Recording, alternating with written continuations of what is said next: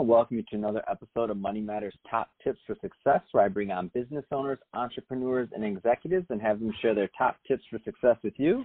Uh, my name is Adam Torres. You can follow me on Instagram, Ask Adam Torres, to keep up with my book releases, book tour schedule, all that good stuff. And as always, if you'd like to uh, apply to become a co author of one of my upcoming books, just head on over to the website, moneymatterstoptips.com, and click on Become an Author to apply. All right, so really excited to have Rafael Aquino on the line today. He is the CEO and co-founder of Affinity Management Services. Uh, Rafael, welcome to the show. Thank you for having me, Adam. So, Rafael, um, I can see. Uh, first of all, I want to get into uh, real estate and management and what you're doing for your um, for your clients and how that works. But before we do that, let's just go into your background. How did you get started as an entrepreneur? Sure. So uh, I actually started at a very young age. I started, uh, I want to say, right when I was about 12 years old. Um, uh, my parents come from a working class uh, group, and we I started off actually cutting grass in the area, local area. We just walk around and, and push a lawnmower around to make some money. Uh, from there, I actually had got into the DJing thing for a little bit, and then throughout college, I, I had to work. I had no choice. I worked in the restaurant industry, a little bit in the um, in the textile industry as I was going to college. And I went to college at Florida International University, here a local university, and uh, I graduated as a, an electrical engineer. Uh, from there, uh, oddly enough, I got into real estate. Uh, I did more engineering because my father was never able to finish. Uh, my mom did finish. My father wasn't able to, so he kind of always pushed me. I was decent at math and and science. So so I followed that track. Uh, very thankful because you know because of the engineering degree, I, I have all the problem solving skills and the analytic analytical thinking that I have at the moment. Uh, for, as soon as I graduated, I started looking for for opportunities and for work. And you know, I was a big South Florida guy. I love it down here. I, I really didn't want to move from here.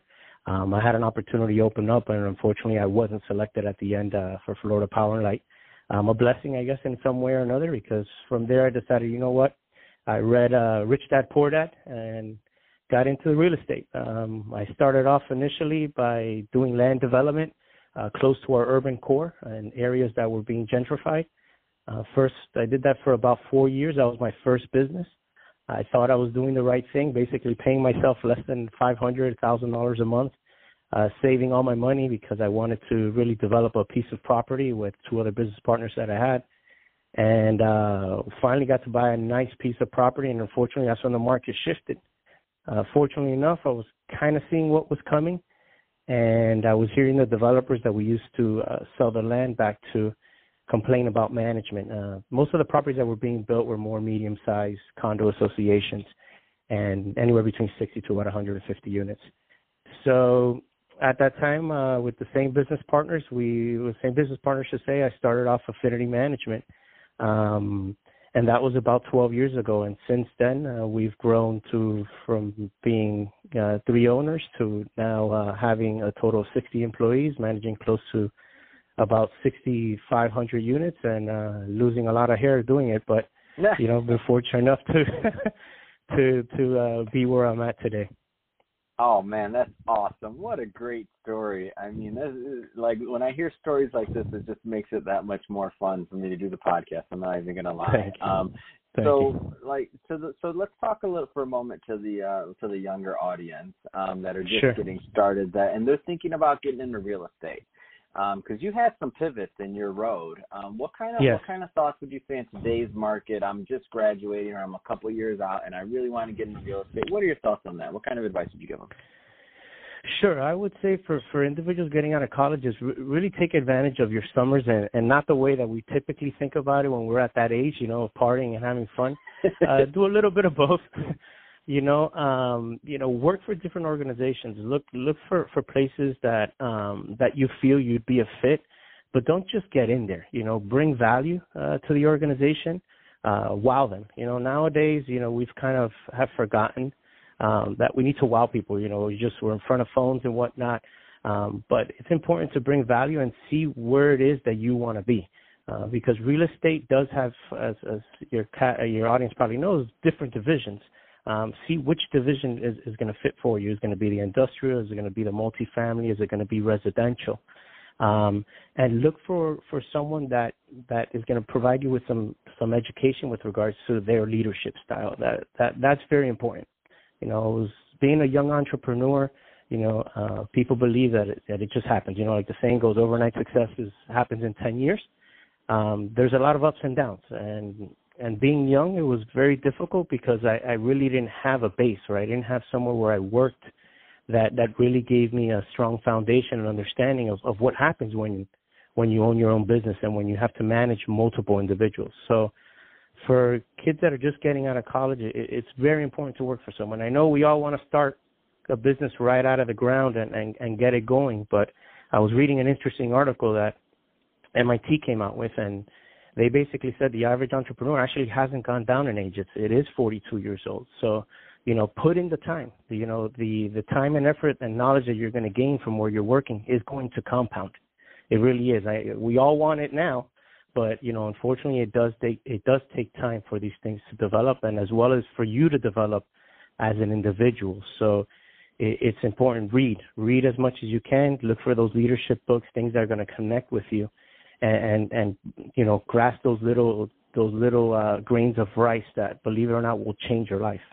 You know, I, I was never a, a big reader when I came out of college, and you know, if you ask me now, I look at my at my room and I look at my desk, and, and I'm amazed by the books um, that I have. You know, just constantly always trying to fill my mind with new knowledges, new approaches, or, or different ways of doing things, or better ways of doing things, I should say. And that's all great advice. And to the uh, and to the listeners, I didn't pay Rafael to say that because we all know that I sell a lot of books. So uh, yeah, read. Yeah. I like when I like I like when people yeah. read.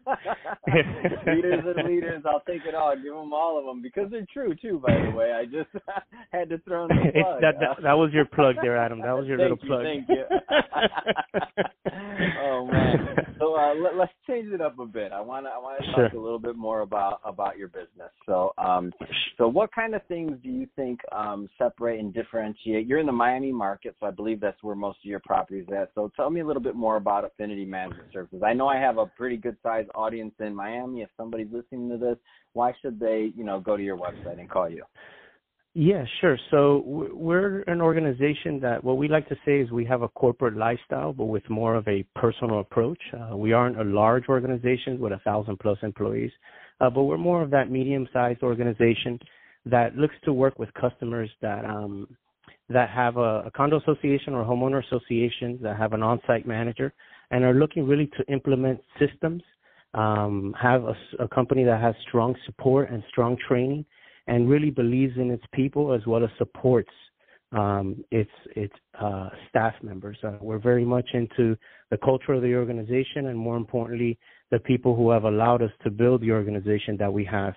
And uh, we are an organization that we believe, and, and it's deep, re- deeply rooted in, in our roots, is that we are here to serve our clients ultimately, and we are here to to do our best to be able to wow um, the individuals that we serve. And the reason is, is because we're basically we're walking into their homes in one way or another. You know, we're we're there uh, providing services to to individuals, and this is where they live. So we have to make sure that we're doing our best to wow them and to serve them. What uh, what size uh, what size clients do you typically work with? Sure, our condo associations are, are typically properties that have an on-site manager. Uh, they run anywhere between 100 units to as large as about 500 units. On the HOA side, it's very similar, just a bit larger. We do 150 units just to about 800 units, and again, it's with properties that have on-site managers. No, that's great. Um, and, and any any comments on what's going on in the uh, in the Florida real estate market now? Sure. You know, uh, everyone's trying to, to to everyone's trying to predict what's going to happen. Um, I think our market it's very difficult to to um, to pin something on when things are going to happen because we have so many factors that influence it. Um, you know, we have so much foreign uh, money coming in. Um, we are Miami is still one of the largest growth cities. Uh, things have actually changed as well for us in a way of in, in, they've improved uh, because of the new tax laws. You know, you've had people moving in now, leaving you know big cities that have state taxes, and that has actually helped. Um, you are seeing a bit of a slowdown with regards to the, the condominium sales. Uh, certain projects are now um, placed on hold, uh, but we're a city that hasn't stopped evolving. I mean, if you don't go to downtown in six in a couple months and you go you decide to go you're you're not going to recognize some parts of it so it's a great town to be in. Uh, there's so much that's going on. The energy is just uh, outside of the party scene you know? But the energy is just there you know? It's just there. So much money is flooding into the city. Um so it, it's it's great to see. It's great to see. Oh man that's and great awesome. to be a well, part of. and if somebody wants to get in touch with uh, yourself for affinity management services, what's the best route for them to do so? Sure, they can reach me directly on LinkedIn at Rafael Aquino, A Q U I N O. Um, they can also check us out on our website, which is managedbyaffinity.com, or they can email me directly at rpa at managedbyaffinity.com. All right. Well, hey, Rafael. I really want to thank you for coming on the show and sharing your tips with my audience. And to the audience, as always, uh, thank you for tuning in. Uh, don't forget to subscribe to the podcast, uh, leave me a review, do all those great things we do to support our podcasters. I really appreciate it. And, uh, Rafael, thanks again for coming on the show.